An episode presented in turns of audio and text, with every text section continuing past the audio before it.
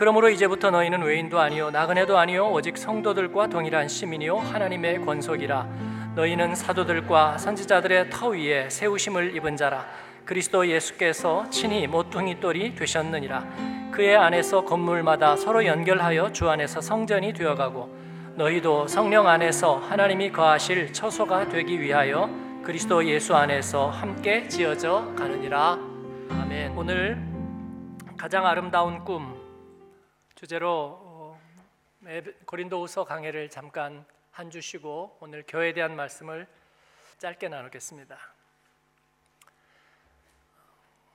실낙원의 꿈. 네, 실낙원은 존 밀턴이 쓴 예, 서사시 같은 작품이죠. 에덴을 잃어버린 그 이야기를 썼습니다. 에덴의 동편으로 추방된 아담 패밀리. 예, 그들은 마음이 어땠을까요? 일단 자유로웠지 않을까. 그러나 말이 자유이지 사실상은 나그네가 된 것이죠. 게다가 하나님으로부터 자유로웠다는 말은 썩 좋은 말이 아닙니다.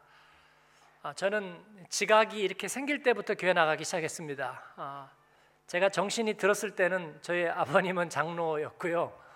어, 그래서 선택의 여지 없이 교회를 나가기 시작해서 예, 주일날은 언제나 교회와 묶여 있었습니다.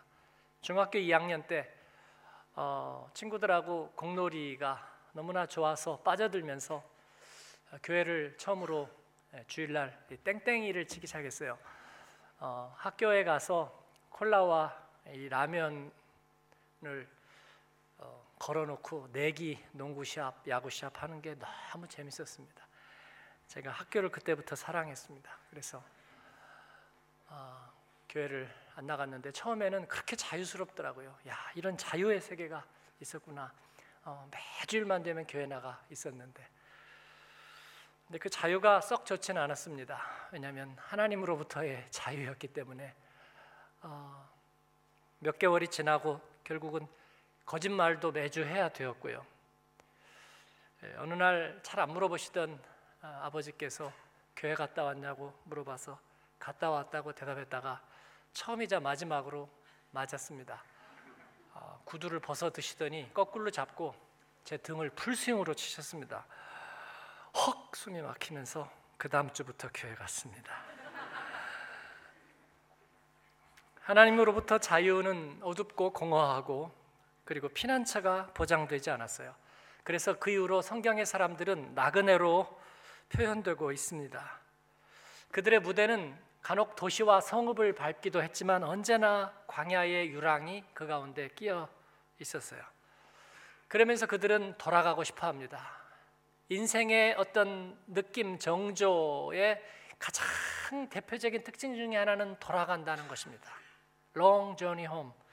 돌아갈 곳을 그들은 기다리고 꿈꾸고 있는 거죠. 회복을 꿈꾸는 거죠. 그러나 돌아갈 곳이 없습니다. 유목민인 아브라함은 갈대아 우르를 떠났습니다. 그런데 사실상 돌아갈 곳은 사라져 버린 거예요. 아브라함도 그 끝없는 유랑을 제발 그치고 싶었겠지만 그때마다 그는 밤하늘을 바라보고 전능하신 하나님 엘샤다이에게 시선을 돌렸습니다. 그때 하나님은 그에게 꿈을 꾸게 하시는 거예요. 네. 고향을 잃어버린 사람들에게 주신 꿈 이게 성경의 이야기입니다. 축복의 비전을 주셨습니다. 그리고 그의 아들의 또 아들 야곱은 적지 않은 나이에 부모 집을 쫓겨나다시피 해서 유랑을 떠납니다. 역시 돌아갈 곳이 없어요.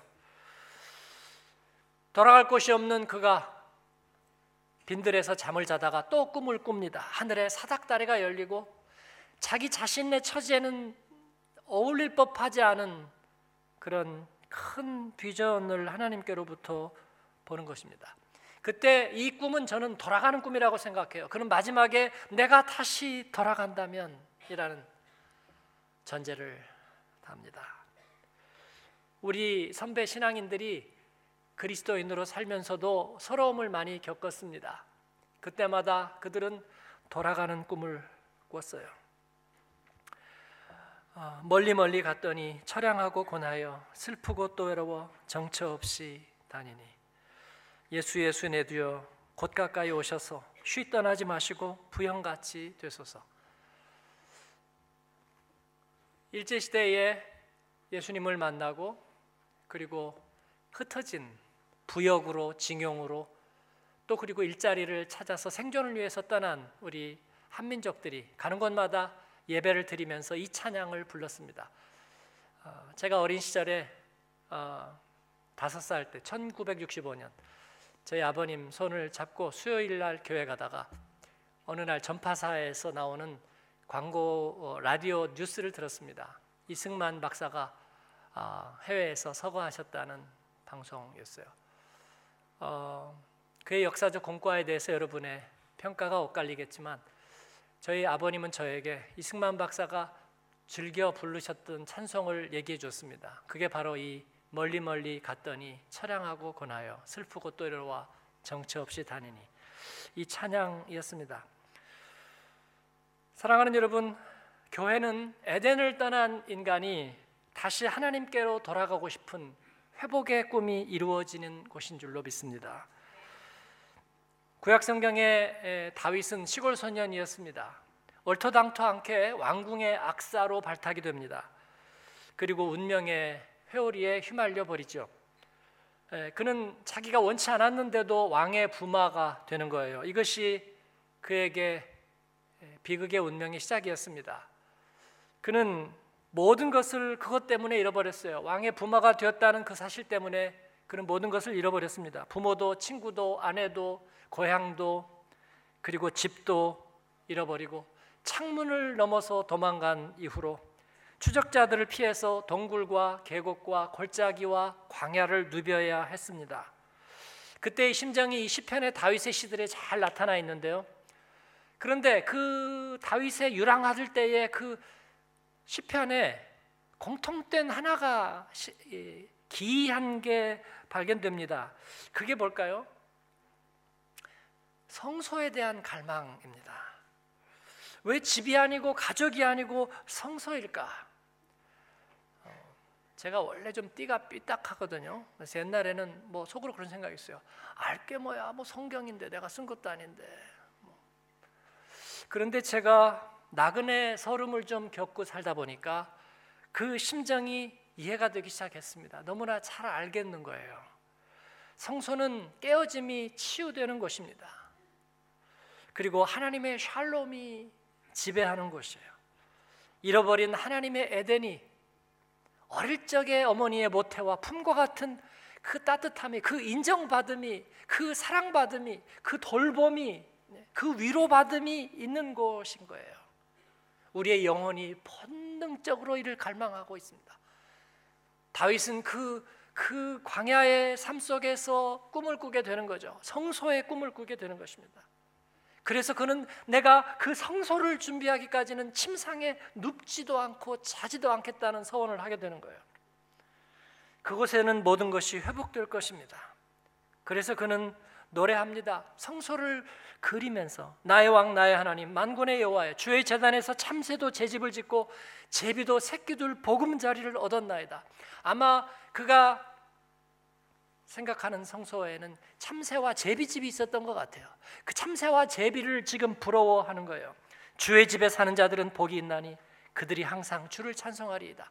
제비와 참새의 짹짹이는 소리가 주를 찬송하는 소리로 들렸는지도 모르겠습니다. 독일에 와서 나그네로 살면서 무엇이 가장 그리울까 생각해 봤습니다. 여러분 뭐가 그리우세요? 지금은 다 잊었다고요. 처음에는 고향인 줄 알았어요. 가족인 줄 알았습니다. 추억의 음식, 예. 추억의 장소 그런 건 줄 알았는데 한국에 예, 수년 동안 못 가다가 예, 가면서는 야 목욕탕에 한번 가봐야지. 처음에 6년 만에 가면서 목욕탕에 푹 빠져가지고 어 한번 하고 싶었는데 가보니까 그건 아니었어요. 반갑기도 하고 물론 때로 눈물도 나고 기쁘기도 했지만 가장 그리운 게 그게 아니라는 것을 알았습니다. 은혜 받는 예배가 가장 그리웠습니다. 신학 공부하면서 목회를 하지 않으니까 저는 목사니까 목회 사역이 하고 싶어서 뭐 설교하고 싶어서 그립다 뭐 그런 생각 한국 사람의 인정이 그리워서 그런 줄 알았어요. 그런데 그거 아니었습니다. 하나님의 품이 그리웠고 한 절 한 절 은혜 받는 말씀이 그리웠습니다. 하나님은 그걸 회복시켜 주셨습니다. 사랑하는 여러분, 성도에게는 예배가 고향인 줄 믿습니다. 은혜가 회복입니다. 우리 찬양은 같이 한번 하면 좋겠네요. 높은 산이 거친 들이 조막이나 궁궐이나 내 주 예수 내 주 예수 모신 곳이 그 어디나 하늘나라 아멘 포도나무의 꿈입니다. 예수님은 우리의 이 신락원에 잃어버린 꿈을 이루어 주기 위해 오셨습니다. 집을 나간 모든 양떼들이 하나님께로 돌아올 수 있도록 양의 문이 되셨다고 말씀합니다. 뿐만 아니라 우리가 잃어버린 하나님의 성품을, 우리가 잃어버린 하나님의 마음을, 잃어버린 하나님의 가치와 그 의로움의 스피릿을 우리가 다시 떠올리고 다시 회복하고 다시 품을 수 있도록 자신은 생명의 포도나무가 되셔서 영양분 다 빨아서 그 줄기에 다 저장하고 우리는 가지가 되어서 그 가지에 그 약한 가지에 다 쏟아 부어주는 우리 포도나무 이야기는 저는 참 사랑합니다. 요한복음 15장 사랑하고요. 어, 주일학교 때 배운 이 포도나무 찬양도 좋아합니다. 사랑하는 가지야 내 안에 있어 무엇이나 원하면 이루어지리니 씩씩하게 자라고 높이 뻗어서 하늘나라 열매를 많이 맺어라. 저도 이제 나이가 들어가지고요. 이게 공기 반 이렇게 안 부르면은 소리가 흔들려요. 네. 포도나무 예수님은 우리 연약한 가지들에게 자기 생명 다 흘려보내고 열매 맺을 수 없는 체질을 치유해서 건강한 열매를 맺게 하셨습니다. 그가 우리를 사랑한 방식입니다. 그 사랑을 받은 우리는 포도나무 교회입니다. 오늘 본문은 그렇게 얘기하고 있습니다. 여러분은 더 이상 떠돌이 유랑민이 아닙니다. 여러분은 더 이상 나그네나 이방인이 아닙니다. 하나님은 한 집을 짓고 계십니다. 그리고 예수님은 그 모퉁이 돌이 되셨습니다. 우리는 거기에 참여해서 날마다 그 집의 모양이 잡혀가는 모습을 봅니다. 그 집은 하나님께서 지으시는 성전, 하나님께서 머무시는 성전입니다. 포도나무 가지의 꿈. 그래서 우리는 포도나무 가지가 되었습니다. 이건 예수님의 제자들의 꿈이었습니다. 그 사랑을 받고 생명을 공급받았으니 성령의 충만해서 그들은 열매 맺는 삶을 살아야 되었습니다. 왜 열매를 맺어야 되었을까요? 그냥 주니까 맺어야만 되었을까요?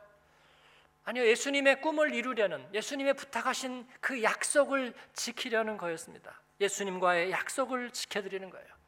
예수님이 누구신지 그리고 그분이 우리 안에 사신 일이 무엇인지 세상에 알리는 것입니다.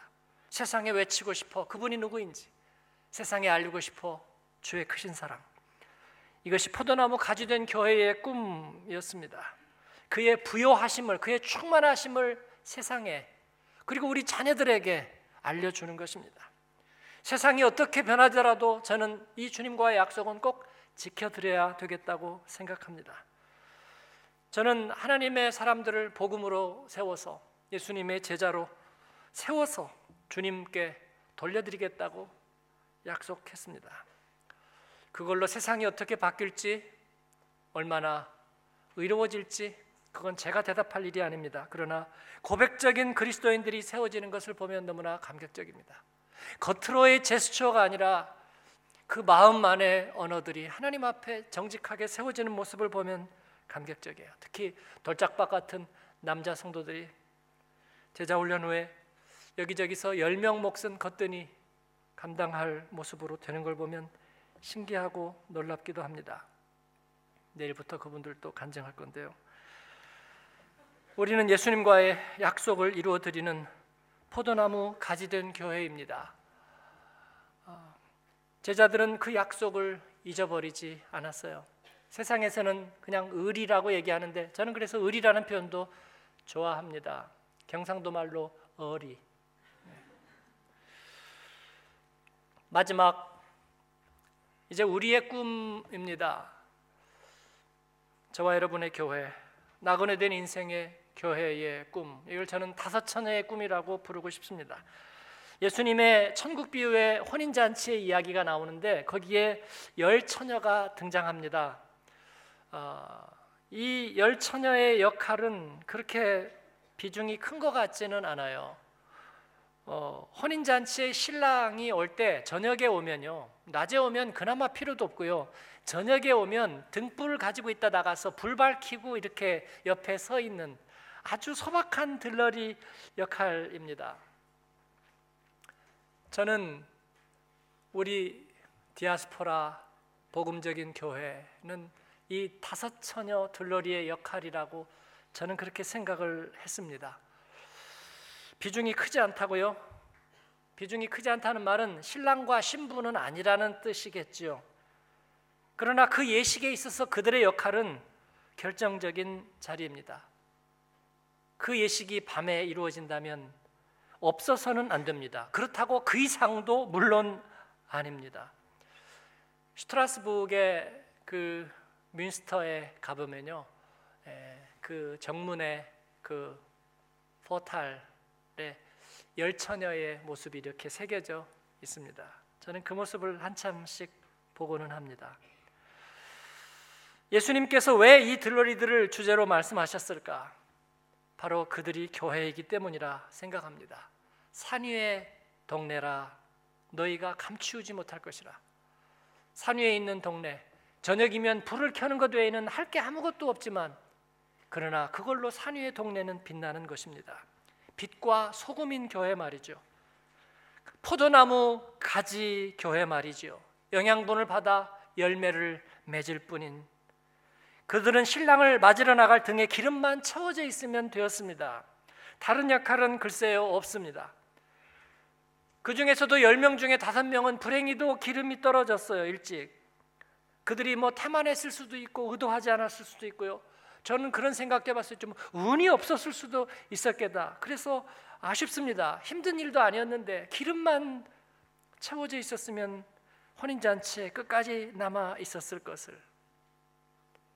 그러나 그 다섯 명의 둘러리들은 정말 자랑도 칭찬도 되지 못할 그 일을 감당하고 칭찬을 받습니다. 그리고 신랑의 곁에 그를 영접하는 자리에 서 있는 것입니다.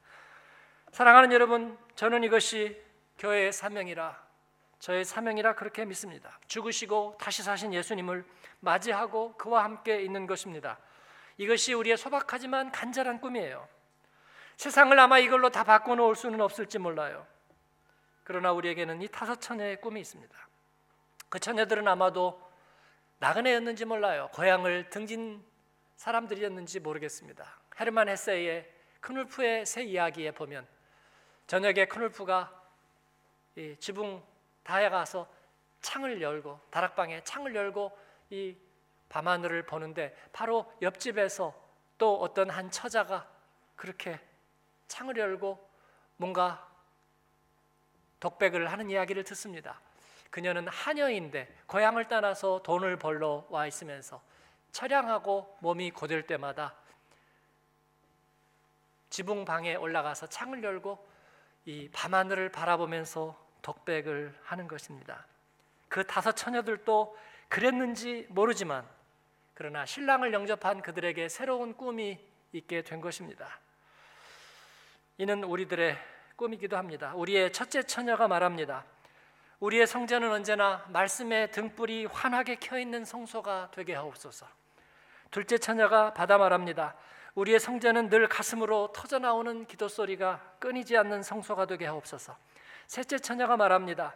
우리의 성전은 은혜의 기운이 가장 강력한 은혜의 와이파이 존이 되게 하옵소서. 넷째 처녀가 말합니다. 이 성전에서는 누구라도 마음이 새롭게 되는 변화를 받아 하나님이 기뻐하시는 일에 참여하게 하옵소서. 다섯째 처녀가 말합니다. 우리의 성전은 아굴라 브리스길라 부부가 그랬던 것처럼 열방의 모든 교회, 모든 선교지가 우리로 인하여 감사하는 모델이 되게 하옵소서. 사랑하는 여러분, 나그네 된 교회, 나그네 된 성도.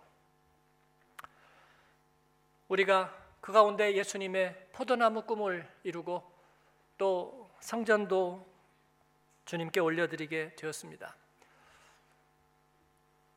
나그네 된 성도와 또 교우들에게 멍해와 짐이 될까 싶어서 입에 거의 담지 않았던 건축의 소원이지만 저는 마음에 한 번도 한순간도 떠난 적이 없습니다.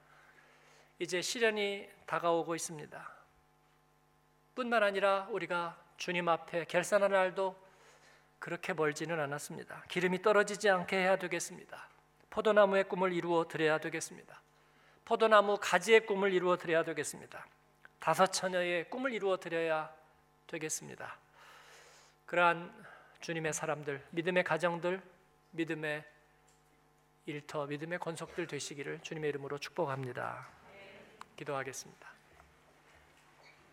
우리 같이 한음성으로 응답하면서 기도하겠습니다. 주님 우리를 주의 성전 되게 하시고 하나님 나그네 되고 우리가 유랑하고 이리 갈까 저리 갈까 차라리 돌아갈까 생각할 때마다 우리 주님 오셔서 우리의 위로가 되어 주시고 그리고 우리의 성소가 되어 주셨습니다. 하나님 우리가 그 성소를 사랑하고 또 우리가 주의 교회된 것을 사랑합니다. 하나님 주님과 함께 행진하면서 광야 같은 세상에서 치유하고 회복시키고 그리고 좋은 소식을 알리면서 우리의 자녀들에게 그 의인의 길을 우리 우리 의인 예수님을 따라 살아가는 길을 우리가 제시하고 그렇게 가기를 원합니다. 하나님 축복하시고 저희 가운데 함께하여 주옵소서. 예수님의 꿈을 이루어 드리게 하여 주시옵소서. 우리 같이 하음성으로 기도하겠습니다. 내려오신 아버지 하나님 감사합니다. 주님께서 오늘 저희와 함께 계시고 또 저희를 향하여 말씀하시고 하나님 동행하시는 하나님으로 인하여 감사합니다. 오늘 또제 가운데 비전이 되시고 비전의 실현이 되시는 주님을 찬양합니다. 성삼위 하나님 함께 하셔서 동행하시고 하나님의 사람들을 축복하여 주옵소서. 아버지 질병 가운데 있는 우리 교우들을 아버지 또 우리 부모들을 하나님 재정적인 어려움과 또 직장의 일들로 인해서 관계의 실망으로 인해서 힘들고 어려운 나날을 보내는 자녀들에게 주님 저들에게 치유의 힘을 공급해 주시고 일어서게 하시고 주의 성소로 회복되게 하여 주옵소서. 감사드립니다. 주의 인자가 생명보다 낫습니다. 주님의 약속은 하나님 헛되지 않습니다 하나님의 약속은 파기된 적이 없습니다 우리 주님 감사합니다. 주님을 사랑하고 주님을 찬양합니다. 예수님 이름으로 기도합니다.